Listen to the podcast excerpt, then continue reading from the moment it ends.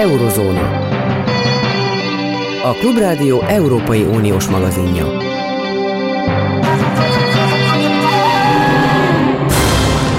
Jó napot kívánok! A vonalban Balázs Péter volt külügyminiszter. Jó napot kívánok! Jó napot kívánok! Mindenek előtt mit szól ahhoz, amit én most nagyon tömören igyekszem összefoglalni? Európa súlyos beteg, Oroszország nem fenyeget senkit, Trump amerikai elnök a jövő záloga, a szebb jövő záloga. Mondja mindezt ugyebár Orbán Viktor, mégpedig a Weltwoche című svájci hetilapnak. Az interjút a svájci hetilap főszerkesztője, tulajdonosa készítette, ugyanez a főszerkesztő tulajdonos február 23-án előadást tartott az MCC nevű, úgymond nem állami agytrösztnél, majd 24-én megjelentetett egy émeítő írást a Weltwoche-ban Orbán Viktorról, utána megjelentetett egy interjút, amiről most szó van. A Weltwoche egyébként a svájci szélső jobb oldal által frekventált lap, a főszerkesztő egy, hát nem, olvassuk el a Wikipédiában, mit írnak róla. Na most, ugyanennek az MCC-nek a vezetője, a, legalábbis ennek a tagozatnak, amelyik meghívta a főszerkesztőt, ki más, mint Boris Kálnoki. Boris Kálnoki nem más, mint a Weltwoche-nak, a svájci szélsőjobboldali heti lapnak a munkatársa, miközben nálunk az MCC vezetője. Mit szól ehhez a világhoz? Mint magánember kérdezem, és kérem, hogy ne legyen diplomatikus, mondja meg, hogy mit szól ehhez. Hol lehetséges ez így, ahogy én elmondtam? No, ugye itt egy Orbán egyik odaadó hívéről van szó, aki ezt a állinterjút készítette és közzétette. Látszik, hogy ugye, interjú számomra valami olyasmi, ahol megpróbálják az igazságot kideríteni, az interjú alatt megszorongatják, kikérdezik, itt viszont egymással licitálva tulajdonképpen ugyanazokat a dolgokat mondták, olykor a kérdező adta Orbán alá a, a, a témákat, vagy mondott ki, e, például tőle hangzik el ebben az interjúban, amit én végigolvastam, hogy az Európai Unió e, szétrombolja a nemzetállamokat, ami Orbánnak is kedvenc tétele. Helyén kell kezelni ezt, tehát nem szabad túlzottan komolyan venni, mert itt uniszónóban énekeltek, ugyanazt a nótát fújták, és tulajdonképpen Orbán néhány panelje visszaköszön, hogy a gender, a bevándorlás és a többi, utána elég vaskos hazugságok, tehát eh, az, hogy csupán a szankciók verik fel az árakat nálunk, az, hogy Magyarországot háborúba akarja kényszeríteni, nem igaz, az, hogy Magyarországon nyilvános viták vannak, és még lehetne folytatni, és aztán hát a csúcsa az egésznek, amikor Orbán önmagát egy, egy piedesztára helyezi, tulajdonképpen két jelentésben. Amit érdemes itt megkeresni ebben az interjúban, az egyik az, hogy ilyen vadászkalandszerűen mesél a Putyinnal való találkozóiról, és úgy mondja, hogy én ezt mondtam, ő azt mondta, én megint ezt mondtam. Tehát valami olyasmit próbál lefesteni, hogy két egyenrangú ember beszél. Hát ez nem, nem túl valószínű. De a legszebb az, hogy az ő küldetése az, hogy részt vegyen Isten munkájában. És úgy építkezett, hát ez, ehhez aztán nem kell kommentár, hogy a jó Isten és én építjük a világot. Igen, de, de ugyebár mi mind a ketten magyarok vagyunk, a hallgatóink magyar emberek. Ebben az országban élünk, és ebben az országban, nyilván nem a világ más országaiban, akkora publicitást kap, egyrészt tematizálják, másrészt pedig olyan dühöt váltanak ki, hogy én akaratlanul is e, reklámozom az egészet. És ön pedig kénytelen bele e, menni az én utcámba, mert erről beszélünk. De tökéletesen mindegy, mert nem tudunk hogyan védekezni. Az a lényeg, hogy Magyarországon benyalják az emberek, mert fogalmuk nincs, hogy ki az a, mi az a Weltwoche, egy jól hangzó svájci e, újság esetleg a Die Welt Szigethez van valami köze a hangzásban, és így tovább. Nem tudják, hogy egy aljas gazemberről van szó, aki megéri a pénzét, és a Weltwochében egy egyszerűen abszurd, abszurd, abszurd, abszurd cigányellenes, magyar cigányellenes cikkek ellenek meg, és mindenféle, és a Boris Kálnoki pedig a, miket művelt Romániában, Erdélyben a kastélya. Tehát az egész úgy, ahogy van, hazugság minden porcikájában. És mégis ez nálunk az embereknek a szavazatát meg tudja, és övék a, övék a hatalom, övék a média. Hogy, hogy tudunk ebből kikác, kikecmeregni, hogyha ez így marad? És nem tud megváltozni az, hogy kié legyen a média. Ez már, már el van piacosítva. Nem? Hát mindez a média hatalmát mutatja, hogy a Fidesz körökből hangzott el a közelmúltban ismételten, hogy az uralja a politikát, aki a média tulajdonképpen, ha ezen a piacon egyensúly lenne, akkor az egyik médiumra a másik válaszolhatna, és mind a kettő eljutna a, a fogyasztókhoz, az olvasókhoz, a nézőkhöz, aztán megvonnák belőle a maguk mérlegét, demokratikus országban ez a szokás, illetve, hát amit én Németországban én naponta nézek német televíziókat, mert sok és jó információt nyerek belőlük. Ott például szokás, hogy nincs olyan kép, hogy valamilyen vitaműsorban ne ülnének egy és ugyanazon asztalhoz a Bundestagban képviselt összes pártok képviselői, és egymással farkaszemet néznek, és vitatkoznak, és érvekre érvekkel válaszol. Hát ugye Magyarországon ettől nagyon messze vagyunk, és ezért is ugye rogyadozott a plafon, amikor Orbán azt mondta, hogy az a jó, hogy Magyarországon nyilvános vitákban érleljük meg a, az álláspontokat. Igen. Mi szó egyébként ehhez csak megkérdezem öntől, hogy ön is jár az utcán, országszerte láthatja ezeket a plakátokat. 97%-a a magyaroknak döntött, a szankciók ellen van.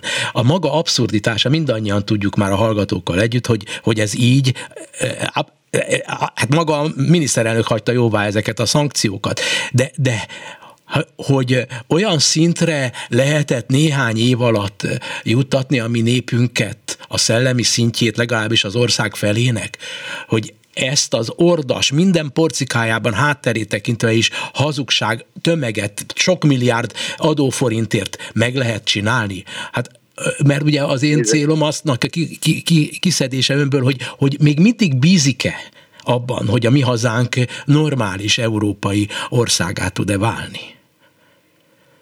Láttam én olyan 97%-os plakátot, amire kiltollal nagybetűkkel ráfiszkálta valaki, hogy kamu. Tehát azért nem veszi be mindenki ezt a dolgot. Elég, ha az ország róla, fele. hogy budapesti nagykövetségek lefényképezik, ezeket a plakátokat mellékelik a jelentésükhöz, és emlékeztető hozzátesznek minimum két dolgot. Az egyik az, hogy Orbán az összes szankciót megszavazta, és ez az egész manőver csak arról szól, hogy rátolja e, valamilyen külső okra e, a gazdasági nehézségeinket és a, a rekordmagas inflációt. A másik információ pedig az, hogy a 97% a e, kérdőívet visszaküldőknek a 97% és nagyon-nagyon messze van, az összes szavazóra vetítve, mint egy 17% lenne az igazság. Hát körülbelül ez az Orbáni propaganda viszonya a valósághoz 17 helyett 97%-ot képzel. Igen, és állami pénzből e, megszervezni ezt az egész cirkuszt, és utána pedig állami pénzből e, kitenni ezeket a plakátokat, és ember nincs ön, például ha jelentkezne, hogy én szeretném megnézni, hogy hogy, hogy jött ki ez a 17 százalék, akkor önt beengednék oda? Me, megmutatják magának azt, hogy, hogy, hogy, hogy mi ez az egész, hogy hon, hon, miért pont 17 százalék? Ki tudja ezt igazolni? Nézd, ehhez parlamenti képviselőknek joguk van, én nem vagyok parlamenti képviselő, de ők meg is próbálták. És de nem kaptak rá lehetőséget. Gyakran a az információs kéréseit. Jó, szóval eh, Magyarország belülről így néz ki, nem tudunk rajta segíteni a jelek szerint, csak reménykedünk, hogy észhez tér a, a népünknek egy jelentősebb része. A másik oldalról viszont a nemzetünket eh, lejáratják, eh, én szerintem lejáratják. Most például egész Skandináviában el tudom képzelni, hogy beszélnek róla Dániában, Finnországban, Svédországban, Norvégiában, Észak-Németországban is esetleg, a Benelux országokban is arról, hogy mi vizsgáljuk ki, hogy megfelele Finnország és Svédország azoknak a normáknak, amelyeket elvárunk a NATO tagállamokról. Tól. Mit szól ez ehhez? Hát ugye ez a svéd és finn NATO csatlakozás, azt gondolom, hogy ezzel az Orbán kormány és az egész Fidesz vezetés újabb bizonyítványt állított ki önmagáról, aki végig kísérte, és ugye ezt az egész világ nézte, nyugati világ különösen, hogy tavaly júliusban elindították a ratifikálási folyamatot, és a parlament napirendre vette elvben azt a ügyet. Utána ígérgetések követték egymást, még olyan is elhangzott, hogy a december 7-én záruló parlamenti ciklusban mindenképpen megszavazzák, Orbán beletőtte a beszédeibe is, és ugye velünk párhuzamosan Törökország még a másik NATO tag, amely nem ratifikálta a svédek és finnek csatlakozását, csak volt egy lényeges különbség. A törökök nagyon pontos feltételekhez kötötték, ugye az ő szemüket azt csípte, hogy Svédország befogad kurd mozgalmakat, továbbá az Egyesült Államokban élő Gülen nevű vallási vezetőnek a hívei. És követeltek mindenfélét, hogy adják ki, hogy, hogy utasítsák ki, amire persze évek nem hajlandó. Nos, ez egy világos feltétel, van miről tárgyal Törökország. Magyarország részéről semmilyen feltétel nem hangzott el. Az utolsó pillanatban jöttek elő azzal, a lehetetlen magyarázattal, ami egy kétfedett magyarázat volt, az egyik, hogy a frakción belül egyesek ellenzik, a másik, hogy a közvéleménnyel is még meg kell vitatni. Na most, aki egy kicsit is követte a magyar politikát, az tudja, hogy egy 13.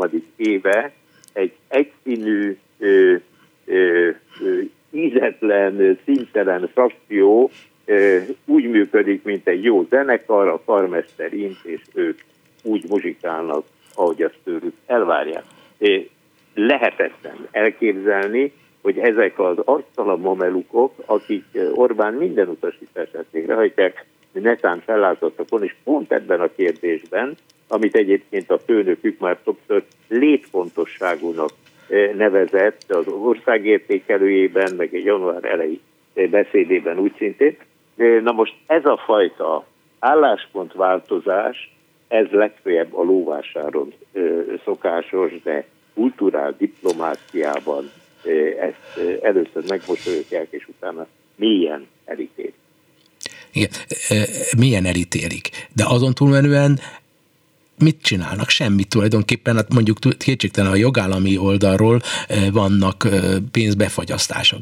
De, de a jelek szerint azért merik ezt megcsinálni itt mert azt látták az elmúlt 12-13 évben, hogy nincs igazi effektív következmény. Tehát tulajdonképpen eljátszhatják, hogy mi a, az Európai Unió fene gyerekei vagyunk, akik életet viszünk ebbe a dögunalmas, elavult, dekadens unióba. Tulajdonképpen ne, kezet kéne csókolni nekünk, mert hogy mennyire izgalmassá és érdekessé tesszük a világ közvéleménye számára az Európai Uniót. Hát azért tegyük hozzá, hogy ilyen kutyaszorítóban Orbán még nem volt, mint jelenleg, az uniós pénzek nem e, jönnek, újabb uniós pénzek, feltételek sorakoznak, amelyeket teljesíteni kellene, és majd meglátjuk, hogy a folyó évben egyáltalán megindulnak ezek a pénzek. Nekem van egy olyan érzésem, hogy legfőjebb kis részük jön majd Magyarországra, nagyobb részük a feltételek nem teljesítése miatt bizony ott ragadhat Brüsszelben. Ugye Orbán az egész akkumulátorügyet, a, a távolabbi partnerek előtérbe helyezését mind azért csinálja, mert már számol azzal, hogy az Uniótól nem fog új forrásokhoz jutni.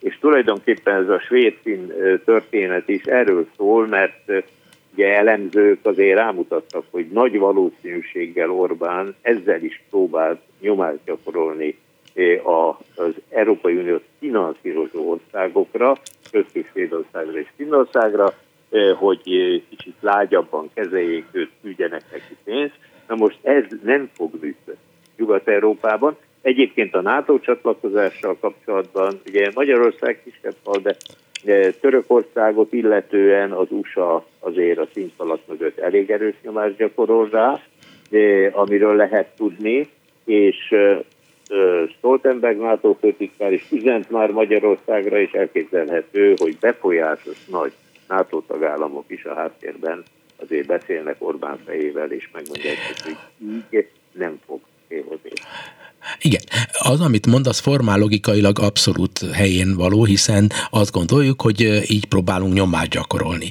De engedje meg, hogy egy picit rafináltabban közelítsen meg a dolgot.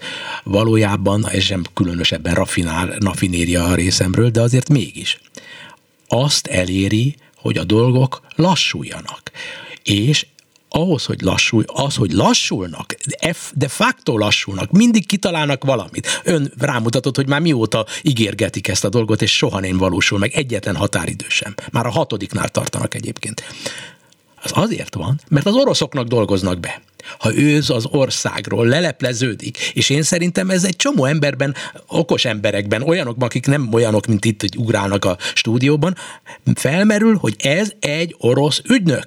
Nem átvitt értelemben, hanem valamilyen konkrét politikai értelemben orosz ügynök, amelyiknek az a célja, hogy egyrészt legyen zsírtse az Európai Uniót és a nato másrészt pedig olyan helyzeteket alakít ki provokatíve, hogy ki is rúgják, vagyis hogy ne legyen az Európai Uniónak és esetleg a NATO-nak a tagja. Minden esetre bomlasztó munkát végez.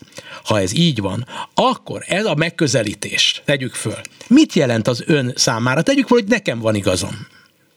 Nos, az időhúzást azt már bőségesen elérte, csak közben Törökország eh, mögé bújva tette ezt, Igen. azért is, hogy törökök ne legyenek egyedül, és valóban föltehető a kérdés, hogy ez kinek használ, bizonyos, hogy a NATO-nak nem, mert két eh, jól fegyverzett, eh, kitűnő hadsereggel rendelkező tagot tart még a kapun kívül, és kinek jó, nyilvánvalóan Oroszországnak jó, tehát eh, ez a, ez a része eh, eh, világos. A saját szempontjából azt hiszem, hogy hitelromboló, a szava hihetőségét még jobban aláássa, úgyhogy, és végül is nem fog célt érni vele, mert nagy NATO partnerek, Svédország és Finnország számára már adtak kétoldalú biztonsági garanciát, tehát nem tudja feltartóztatni ezt a folyamatot, ezt a nyugat-európai ébredést és összezárást, amely az orosz agresszióra válaszul, eh, okozott fegyverkezésbe kezdett Németországban. 100 milliárd eurós csomagot szavaztak meg eh, a hadsereg korszerűsítésére. Eh, támogatják Ukrajnát, úgyhogy hiába próbál keresztbe feküdni az úton Orbán Viktor, nem fog ezzel térni de jó pontokat szerez százszázalékosan, mondom én, mondom én, ki vagyok én. Hát Tehát a, a, kinek? A Moszkvában. Nem azoknál, akik Nem, nem, hát nem, miért, de hát nem ő nekik akar megfelelni a jelek szerint. Hát nem, nem világos, mint a nap, hogy, hogy, hogy az oroszoknak akar megfelelni, és azt nem tudjuk, hogy miért. Hát, ha, ha vala, hát nyilvánvaló, hogy Magyar, mindenki tudja, az oroszok is tudják, a magyarok is tudják, az egész világ tudja, hogy Magyarország nem tudja megakadályozni Svédország és Finnország csatlakozását, időhúzni tud. Ha az időhúz, az pontosan megfelel Moszkva elvárásainak. Moszkvának az a fontos, hogy menjen az idő. A nyugatot így vagy úgy mindig legyen valaki, aki lassítja. Ezt a szerepet fölvállalta. Ezt megalapítottuk, úgyhogy ami engem mélységesen aggaszt, hogy Magyarországot egy ilyen világképpel és egy ilyen külpolitikai stratégiával kormányozzák. Ez az igazán aggasztó számunkra, nem az, hogy Orbán önmagát mennyire járatja le. Igen, de, de ha ennyire lejáratja magát, akkor mi a, mi, ez a végtelenségig így nem folytatható. Tehát vagy az oroszoknak ki kell kapniuk, vagy az oroszoknak győzniük kell tulajdonképpen, mert igazából valami, valami olyasminek kell történni a következő időszakban, ami az Orbán féle fogadást vagy teljes mértékben arra, utal, arra a sorsra viszi, hogy e, totál vereséget szenved, vagy pedig totál győzelmet. Ha az oroszok győznek, akkor tulajdonképpen ő páholyban érezheti magát. Nem csak ő, hanem az a kormány túlélte amit eddig csinált, és tovább tudja csinálni, sőt nagyobb hangon. Sőt, ha pláne Trump lesz az elnök. Nem vagyunk abban a helyzetben, hogy ilyen merész jóslatokat megfogalmazzunk, akár a háború kimenetelét, akár az amerikai elnökválasztás kimenetelét illetően. Ugye a, a háború további folyása a tartalékokon múlik, emberi, anyagi, erkölcsi tartalékokon ki milyen erőket tud mozgósítani. Ez a szavaz beáltával világosabban fog látszani, és azért azt megállapította a világ, hogy, hogy nagyobb támogató tábor sorakozott föl Ukrajna mellett, mint Oroszország mellett. Persze ez is változhat még, mert ugye vannak olyan országok, Kína, India, Irán, Észak-Korea, amelyek Oroszországot segíthetik, de a motiváltság és az ember anyag tekintetében azért Ukrajna megszerezett, mert a hazájukat védő ukránok nagyon elkötelezettek, szemben a, a húsdarálóba küldött, besorozott szerencsétlen oroszokkal. Mi, mi lesz a mi magyar hazánkkal. Tehát e, ugye e, a jelek szerint nincs hátraharc. E, már nincs abban a helyzetben Orbán, hogy ő 180 fokos fordulatot vegyen. Ebből kifolyólag merem kérdezni öntől, hogy még ha tudom, hogy nyilván önnek az a szenvedélye, hogy adjon reményt hallgatóinknak, vagy népünknek, a közönségének, de teljesen leüti azt, amit én gondolok, hogy ennek az országnak nem lesz helye az Európai Unióban? Hát nézzek, kirúgni az Európai Unióból senkit nem lehet, csak önként lehet távozni. Persze Orbán a népét már hosszabb ideje hangolja, hetteli az Európai Unió ellen, ugye ezt, ezt látjuk és tapasztaljuk. Kérdés, hogy ha, ha dűlőre kéne vinni a dolgot, akkor mennyien ragaszkodnának ahhoz, hogy maradjunk benne. Én bízom benne, hogy azért egy többség mégis amellett lenne, hogy mi a nyugathoz tartozunk. Hát százezer szám mentek ki Nyugat-Európába magyarok munkát keresve, családi kapcsolatot kötnek a nyugathoz, és tulajdonképpen semmi nem köt a posztszovjet vidékhez egy, egy csöpnyi ukrajnai magyar kisebbségen Végezetül el tudja azt képzelni, hogy Orbán komolyan gondolja, hogy az Európai Unió nagyon súlyos beteg. Tehát lehet, hogy azt gondolja, hogy halálos beteg. Tehát az nem arról van csupán szó, hogy az Európai Unióhoz tartozunk-e vagy sem, hogy maga az Európai Unió tud fölbomlani. Hát az Európai Uniónak voltak bizonyos mozgásszervi problémái, kicsit elhízott, kicsit ellustult, jött az ukrán háború, és hirtelen fölépett. És összezárt, és képes volt tíz szankciós csomagot úgy végigvinni, hogy bizony ez fáj azoknak is, akik alkalmazzák. Nem csak Magyarországnak, másoknak is, de fontosabb Oroszország visszaszorítása, mert az agresszor vérszemet kap, akkor folytatja, és meg nem áll mondjuk a magyar határig, de lehet, hogy még tovább is menne, szíve szerint. Nos, Putyin arról álmodik, hogy, hogy ő ebből a háborúból valamilyen eredménnyel kerül ki, minimum néhány ukrán megye elcsatolásával, amit persze a világ nem fog így elismerni. De Magyarország esetében azt gondolom, hogy mi egy viszonylag védett geopolitikai helyzetben vagyunk, nem vagyunk közvetlenül kitéve orosz fenyegetésnek, mint a baltiak, vagy a történelmi tapasztalataikat is ugye felhasználó lengyelek, vagy a románok a Fekete-tenger oldaláról. Mi itt a Kárpát-medencében elbújunk szépen, és, és lehet felelőtlen stratégiát folytatni, mert nincs közvetlen veszély és közvetlen fenyegetés. De ami a valódi következő, az, hogy a szövetségeseink bizalmát már elvesztettük, és a szövetségeseink támogatására adott esetben nagy szükségünk lehet. Balázs Péter volt külügyminiszter, Európai Uniós biztos. Köszönöm önnek az idejét. Viszont hallásra. Viszont hallásra. Eurozóna.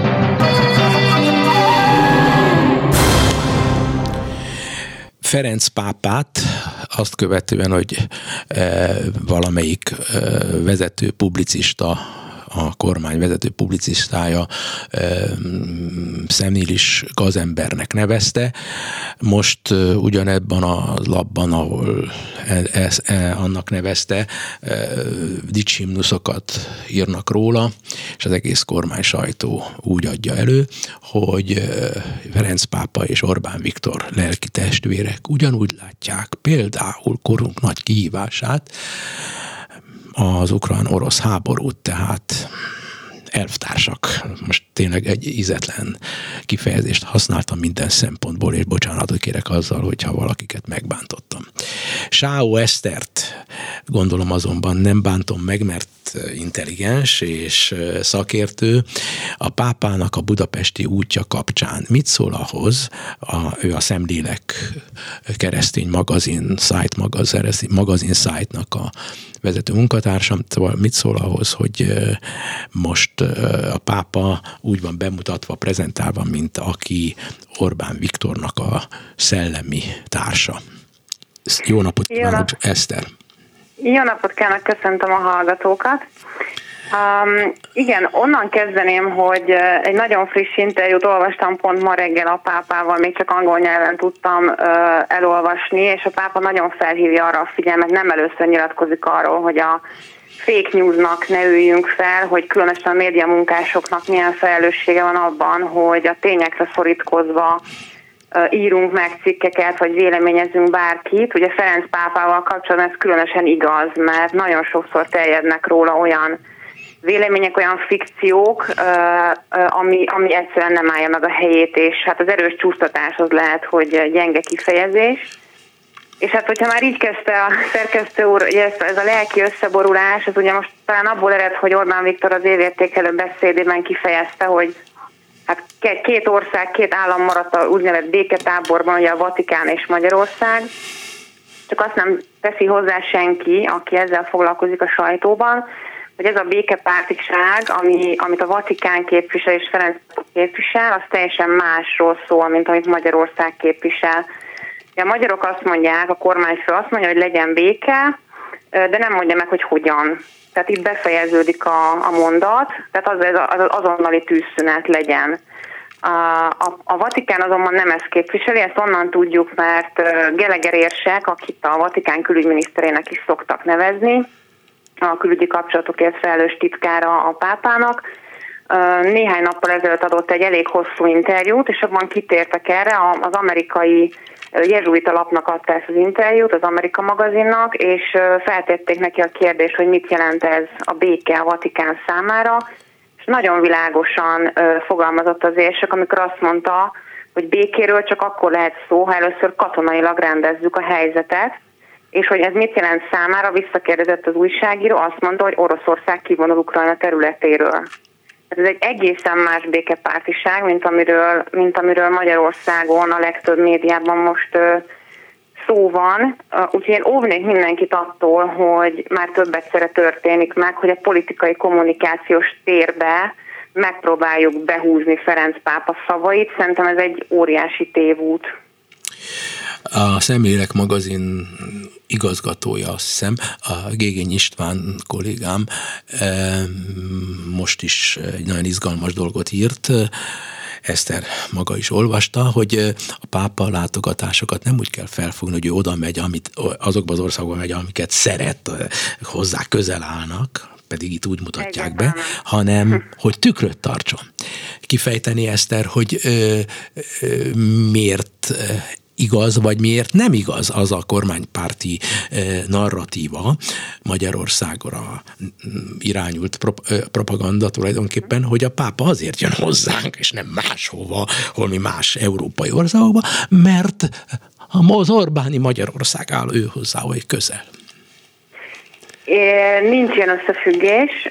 Én megkérdeztem egy nálam okosabb embert erről, amikor készültem a, mai interjúra, hogy, hogy hogyan is zajlik az a folyamat, amikor a Vatikánban eldöntik, hogy a pápa hova megy és hova nem megy. Um, azt kell erről tudni, hogy nagyon erős a lobby tevékenység, tehát nagyon sokan hívják a pápát mindenfelé a világban, és hát hol erősebb a lobby, hol kevésbé erősebb, és aztán van egyfajta koncepció, ami alapján eldöntik arra az évre, hogy a pápa hova megy. Ha megnézzük az idei programját a pápának, akkor ugye már volt Dél-Szudánban és Kongóban, Gyakorlatilag ezek ilyen bepótolt utak voltak, mert ezek elmaradtak az elmúlt években, ezek az utak, és Kongóból hazafelé jövet azt nyilatkozta a pápa még a repülőn, hogy kisebb európai országokban nagyon szívesen menne. És hogy mennyire nem igaz az, hogy csak oda megy, amit szeret, vagy ahol úgy érzi, hogy, hogy élénk keresztény hit várja őt, ez az, az bizonyítja, hogy például Albánia is rajta van ezen a listán, ott még nincsen leegyeztetve, a, a, tehát fixen még nem fogadta el a meghívást, de rajta van a tervezett listán. Na most ez egy majdnem teljesen muszlim ország, ahol a kereszténység eléggé gyenge, tehát pont megerősíteni megy oda a kereszténységet. Tehát nincs ilyen prioritási lista, hogy oda megy a pápa, akiket szeret, vagy ahol, ahol nagyon nagy fokú a kereszténység. Kifejezetten kisebb európai államokba akart idén ellátogatni, és ennek a sorába illeszkedik Magyarország is. Mellesleg egyébként én megnéztem az elmúlt 11 néhány év pápai útjait, ezeknek a részese volt látogatás célpontjából, például Kuba. Hát ha valaki azt mondja nekem, hogy Kuba az egy, egy keresztény barát ország, nem tudom, hogy emlékszik-e, valószínűleg nem emlékszik, mert fiatal. Az én fiatal koromban szabályos keresztény ellenes üldözés volt. Ugyanaz a rendszer volt, amelyik most van. Több olyan országot fölkeres. Éppen azért, hogy a kereszténységnek erőt adjon, a keresztény hitnek a tekintélyét e- e- emelje. Olyan ország, ahol, van, ahol így, így vagy úgy, de támadják. Veszélyben Igen. van a kereszténység. Akár azért, mert materialisták, dogmatikus materialisták uralják az országot, akár pedig azért, mert diktatúrák. Hát Szudán, meg Dél-Szudán, meg Kongó, hát, ne, hát, hát azért az önmagáért beszél, hogy ezekbe az országokba elmegy. Nem azt jelenti, hogy nem megy el olyanokba is, amelyeket kedvel, de azt nekem nem mondja senki, hogy a, abba, azt az országot a szívéhez közel állónak tartja, ahol a menekült problémát totálisan másként látják hivatalosan, mint ő maga látja, amiről most egy szó nem esik. Igen, igen, és ezen a ponton tenném hozzá egyébként, hogy a, hogy a pápánál ez nem szempont a belügyeibe, soha nem avatkozik bele a pápa, nem csak Ferenc pápa, az elődei sem. Amivel foglalkozik esetleg ország specifikusan, az, azok az egyházi ügyek. Tehát, hogy most például kiemelten foglalkozik a német egyházzal, vagy például beleszólt úgy sejtjük, hogy beleszólt az amerikai folyamatokban, amikor ugye Biden elnöktől meg akarták vonni a, az áldozásnak a lehetőségét, mert hogy abortuszpárti egyébként az elnök. Tehát ilyen helyzetekben látszik az, hogy a pápa mozdul, de belpolitikai kérdésekben az adott országban soha nem szól bele. Tehát amikor idehoznám például a családpolitikát, ugye, amit még szoktunk hallani Magyarországon, hogy az mennyire tetszik a pápának, igen, mert amikor kimegy hozzá az államfő, mondjuk most Novák Katalin volt kinnál legutóbb, és elmondja neki, hogy Magyarországon megnőtt a házasságok száma, csökkent az abortuszok száma, és erre a pápa azt mondja, hogy először is meglepődik, aztán, aztán nagyon örül ennek, az azt jelenti, hogy ő az általános katolikus társadalmi tanítást képviseli. Tehát nem a magyar politikára mond igent vagy nemet, egyik országban sem teszi ezt, és velünk sem, hanem hogyha olyan folyamatokról hall, ami egyébként a katolikus egyház tanításának megfelel, azt tudja ő helyeselni. De amit ön is említett, például a migrációs politikában biztos, hogy nem lenne ilyen közös platform, vagy például, ha már a háború szóba jött, Ferenc pápa nem egyszer megerősítette már, hogy a fegyvergyártással le kell állni az egész világon, tehát ennek a lobbistája. Most ehhez képest Lázár János nemrég lenyilatkozta, hogy Magyarországon fegyvergyárakat készülünk létesíteni, ebben sem egyeznénk a pápával. Tehát még egyszer hangsúlyozom, hogy a politikai kommunikációba behúzni a pápa szavait, az egy óriási tévút. De ön figyeli? Mert én nekem valószínűleg hosszabb életem okán, mert hogy én régóta élek, megfigyeltem, hogy, hogy egészen sötét típusú társadalmak azok, amelyek így vagy úgy, de hát a kommunista rendszerről hallotta, hogy, hogy, mi, hogy mit, mit csináltak. Így vagy úgy, de beleavatkoznak az egyházi dolgokba, az egyházi vezetőket emberi gyarlóságok vagy emberi esendőségek alapján édesgetik magukhoz, és összekeverik a nép előtt az egyházi embereket, a hierarchiát, saját magukkal, az állam és az egyház de facto összefonódik, és úgy üzennek a népnek, hogy amit az egyházi emberek képviselnek, és amit mi képviselünk, az ugyanaz, tehát mi ketten együtt Isten akaratát képviseljük, mintha az ember akár e, politikus, akár e, egyházi ember, az maga lenne az Isten, hiszen odaadják az egyháznak a címkéjét hozzá, mert ők maguk irányítják, hogy mit gondoljanak az emberek. Hát ezt csak úgy, úgy tudom véleményezni, hogy, hogy ilyen a politikus. Ma, ma, ma ezt szokjuk meg, hogy a, a politikusok azok hajlamosak uh, mindent úgy kommunikálni, és a politikai kommunikáció szinte már, azt nem mondom, hogy egy külön tudomány ág, de szinte már azzá fejlődött, hogy, hogy nekik ez a szándékuk. De ennek nem szabad bedőlni, és egyébként nagyon, nagyon szépen látszik, hogy Ferenc pápa soha nem is megy bele ezekbe a csapdákba.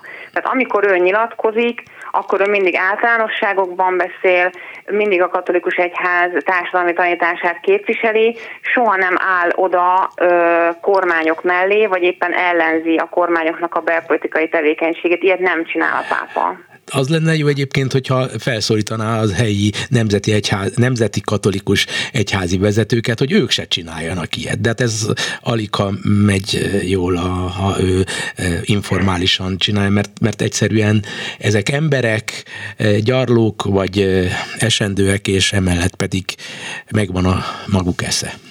Egyébként a katolikus egyháznak a katekizmusa erről világosan nyilatkozik, tehát az egyházi személyek nem köteleződhetnek el semmilyen politikai irányultság felé, tehát ez benne van nekünk a, a társadalmi tanításunkban, az, hogy ki hogyan tartja ezt be, ezt most hadd ne véleményezzem nem is akarnám, hogy ön most véleményezze, de hát aki figyeli ezeket a dolgokat, azok, annak biztos megvan a magán véleménye.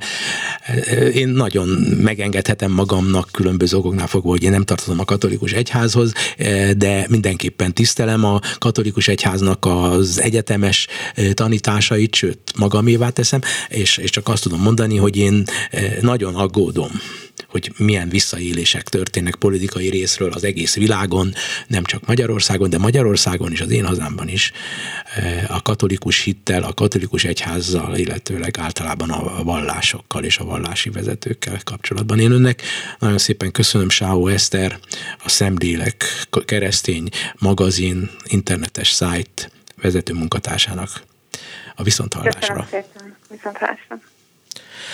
Most pedig egy másik ország, ahol az egyház, egyház, nem egyháznak hívjuk, de a vallásnak rendkívüli fontos szerepe van, és annyira fontos, hogy már-már én ezt szégyellem, mert én, én zsidó származású vagyok, és a, a, egészen oda vagyok, hogy, hogy a, az ország, amelynek úgy annyira drukkoltam Izrael a 67-es háborúban, a 73-as háborúban, az, az, az, el, megy át egy, egy, egy ilyen vallási nacionalista formátumba.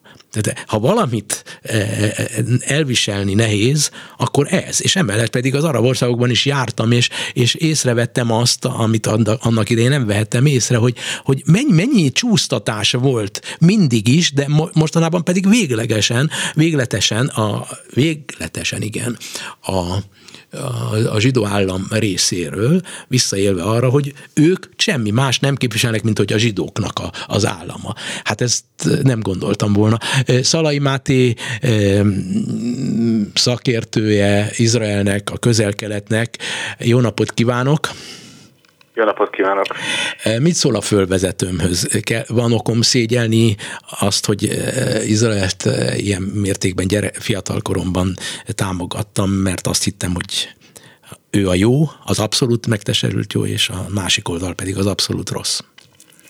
Hát nézd, a személyes érzések azok nyilván kialakulnak az emberben, akkor is, hogyha van okunk rá, racionális okunk rá, akkor is, hogyha nincs.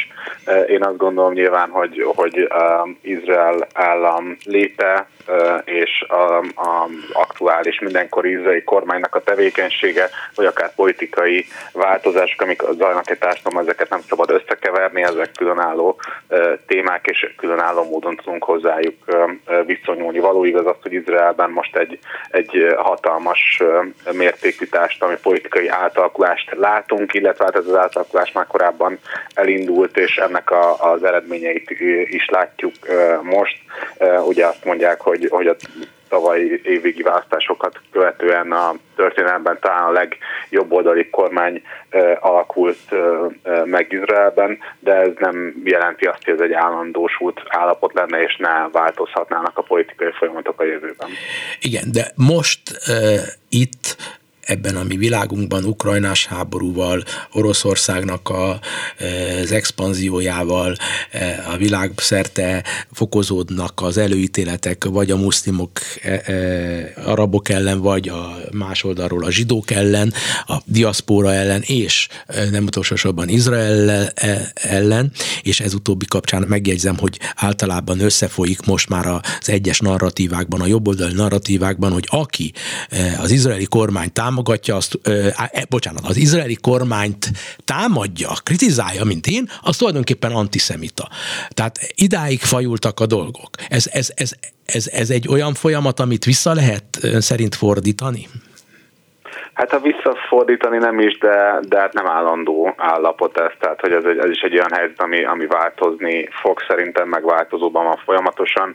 Ugye látjuk azt azért, és, és ugye nem csak a, a mondjuk a távívban zajló tüntetéseken, hanem a, a választási eredmények elemzésén keresztül is, hogy, hogy azért a társadalomban valóban van egy jobbratolódás, de ez nem, az idei társadalomban valóban van egy jobbratolódás, de ez nem azt jelenti, hogy egy ilyen drasztikus változás történt volna, hanem egyes jobboldali pártok jobban tudtak mozgósítani, nem pártoltak át elképesztő számban egyik párt támogatóitól a másik párt támogatóihoz, hanem, hanem a körülményeknek a következménye lett az, hogy a jobboldali, vagy hát akár szélső jobboldali pártok is láttak stabil kormányt tudtak alapítani. Ugye ez, ez egy nagyon izgalmas kérdést most, főleg abban a tekintetben, hogy, hogy a Likudot, illetve Benjamin Netanyahu izraeli miniszterelnöket hova soroljuk ezen a politikai palettán sok izraeli újságíró ír arról, hogy, hogy gyakorlatilag nem szabad elfejtenünk azt, hogy Netanyahu és a, a Likud is a, az izraeli hagyományos elitnek a része, és gyakorlatilag annak ellenére, hogy Netanyahu megegyezést kötött ezekkel a, a, a szélső jobboldalnak nevezett pártokkal, annak ellenére ő jelképezi továbbra is a hagyományos izraeli elitet, és való igaz az, hogy a kormánynak a retorikája az egyre inkább jobbra megy, és egyre inkább egy, egy vallási alapú nacionalizmus felé irányába mutat. Annak ellenére azt láthatjuk, hogy számos tekintetben gondolok itt mondjuk a Netanyahu miniszterelnöknek a, a programindító beszédeire a Knessetben, vagy a külpolitikai vitákra. Itt nagyon sokszor a hagyományos izraeli érdekek kerülnek előtérbe, gondolok itt Iránra, gondolok itt az arab országokkal való együttműködés mélyítésére, és hát láthatóan a kormányon belül is nagyon komoly viták és feszültségek eh, vannak. Nekem talán ez volt a legfontosabb fejlemény az elmúlt hónapokban. Azt lehet látni, hogy annak ellenére, hogy, hogy minden párt, amelyik most a koalícióban benne van, eh, érdekelt abban, hogy túléljen ez a kormány. Ennek ellenére nem rejtik végig alá, hogy komoly eh, nézeteltérések vannak közöttük, például a palesztin kérdésben. Igen, de azért ne felejtjük el, az sem, ezt nem csak önnek mondom természetesen, mert ön jól tudja, hanem általában a hallgatóknak, hogy, hogy ami megrendítő, hogy azok, akiket ön szélső jobboldaliaknak nevez, azok között igazi rasszisták vannak, ha úgy tetszik, fasiszták vannak. Azok között olyanok vannak, akiknek a vallási nacionalizmusuk ugyan olyasfajta e, tulajdonképpen lemesztelenítve, mint azoknak a dogmatikus vallási fundamentalistáknak, másként, akik az Izrael ősellenségében nél dél Iránban a hatalmat gyakorolják. Tehát tulajdonképpen egy olyan szituáció alakul ki, amikor a miniszterelnökről azt gondoljuk, hogy hát nem eszik olyan forrón a kását, csak hogy ő is azt hiheti, hogy nem eszik olyan forró a kását, csak hogy ő is öregszik, ő is már energiáját veszítette, és azok kerülnek minden tekintetben lassan, de biztosan esetleg fölényben, akik úgy gondolják, hogy a e, nyugati part, amelyet Judeának és Szamariának hívnak, azt így vagy úgy, de el kell zsidósítani, és az ottani arabokat le kell léptetni, és így tovább. Tehát tulajdonképpen megszűnik lassan, de biztosan a modern Izrael, és ennek egyébként lett képeződése, hogy modern, jövőorientált cégek jelentik be, hogy le akarnak lépni, veszik a sátorfájukat, és el akarnak menni Izraelből, abból a modern, csodálatos országból. Ebben önnek teljesen igaza van, viszont hogyha egy pillanatra most figyelmen kívül helyezzük az izraeli belpolitikai folyamatokat, akkor ezek a fejlemények gyakorlatilag a helyi és nemzetközi politikai hatalmi váltásokból is következnek részben. Ugye azt láthatjuk, hogy a, a 90-es évek béke folyamata óta um, ugye rengeteg idő telt el, és láthatóan a palesztin frakciók mind meggyengültek, a palesztin hatóságok, amiket, amelyeket ugye továbbra is Mahmoud Abbas vezet, akinek igazán politikai jogi legitimációja már, már nincs. Ez a kormányzat vezeti ugye a nyugati part területét, tehát Cisjordániát. Igazából hatékony kormányzásról nem beszélhetünk. Egy előregedő politikai elitről van szó, amelyik képtelen a vérfrissítésre, a korrupció nagyon nagy mértékű, és hát a másik oldalon a gázai övezetben ott van a, a palesztin hatóságoknál sokkal radikálisabb Hamas párt, amelyik gyakorlatilag egyeduralkodó ezen a területen, de, de hát a Hamasnak a befolyása is korlátozott, annak ellenére, hogy regionális államok támogatják ilyen olyan módon, annak ellenére mondjuk láthatóan a nyugati parton lévő jelenlegi káoszt nem tudta a Hamas olyan mértékben kihasználni, mint amennyire nyugati elemzőket tartottak. Tehát igazából Izrael szemben látható legalább kettő, de inkább több kisebb palesztin frakció, akik nem tudnak semmilyen fogást találni az izraeli államon, vagy itt a megszállás kérdésében, és éppen ezért Izrael érez, az izraeli vezetés érezheti azt bármifajta ideológiai elkötelezés nélkül is, hogy gyakorlatilag azt csinálnak Palesztinában, amit, amit szeretnének. És ez a nemzetközi folyamatok azt mutatják, hogy, hogy ez, ez, ez valóban igaz, mert továbbra is az Egyesült Államokat annyira, legyünk őszinték, nem érdekli, hogy mi történik Palesztinában, a regionális államok pedig ugyan reagálgatnak erre a folyamatokra, de igazi következménye egyáltalán nem volt. Igen, magam is ugye azzal indítottam az egész beszélgetést, hogy, hogy, hogy a arab, mm, palesztin kontra zsidó eh, összetételű országban eh, a zsidók azt mondják, hogy az egész ország zsidó állam, és így tovább, ezzel tulajdonképpen kirekesztik, akárki bármit mond, ez kirekesztés szerintem. De most arról is szó van, hogy azok a zsidók, akik olyanok, hogy a világnézetüket tekintve a fél ország nyitott, nyílt társadalmat akarnak nem is gyakorolják a vallást, pedig ez egy vallási állam. Tehát ez egy modern ország a, a felét tekintve. Igaz, hogy demográfiai okoknál fogva és egyéb okoknál fogva növekszik a vallási nacionalisták eh, száma, akik nem fizetnek részben adót, nem mennek katonának, élősködnek gyakorlatilag, leegyszerűsítve mondom, de, de, de akkor is ott van az a nép, annak a nagy része, egy jelentős része, az biztos, hogy nem ilyen Izraelt akar. Izrael életveszélyben van átvitt értelemben, ahogy én látom, és nem azért, mert az arabokat tengerbe akarják szorítani a zsidókat, ahogy engem neveltek gyerekkoromban, hanem azért, mert maga Izraeli e, e, végzi ki önmagának a, a, a, a, a tekintélyes, ami, amit azt a részét, amelyiktől tekintélye volt, amiatt odafigyeltek rá a világban. Ez, ezzel, ezzel a narratívával én egyetértek, szerintem is sokkal nagyobb kihívást jelent Izrael számára az a folyamat, az a belpolitikai folyamat, amit láthatunk most, és ez, ez kőkeményen fog hatni nem csak a biztonságára, de ahogyan is mondja, a, a fejlődési lehetőségére is millió szempontból. És hát a gyakorlatban viszont azt látjuk, hogy a nagyhatalmak számára Izrael továbbra is egy fontos partner nagyon sok szempontból.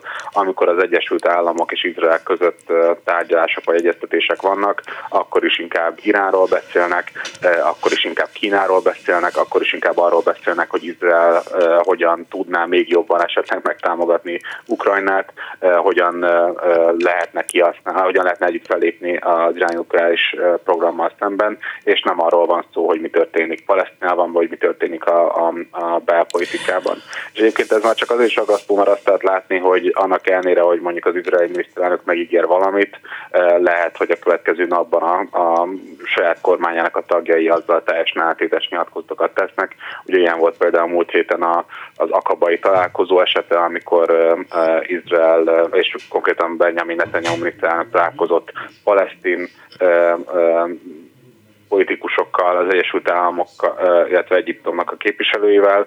Ott megállapodtak abban, hogy Izrael nem tesz unilaterális lépéseket a nyugati parton. Ezt követően azonban az izraeli pénzügyminiszter bejelentette, hogy nincsen semmi változás az izraeli kormány politikájában, és továbbra is terveznek tízezer új um, lakóegységnek az építését a, a nyugati parton. Hát akkor tulajdonképpen nem alaptalanok az aggodalmaim, és bánt engem, hogy ott is egy olyasfajta készhelyzet elé állítás megy szisztematikusan, mint amit az én igazi hazámban Magyarországon tapasztalok. Minden esetre Szalai Máténak köszönöm a türelmét és a bölcs mm, nyugodt szavait. A viszonthallásra. Köszönöm szépen, kellemes. És most elköszönök minden munkatársam nevében a viszonthallásra. Önök a Klubrádió Európai Uniós magazinját hallották.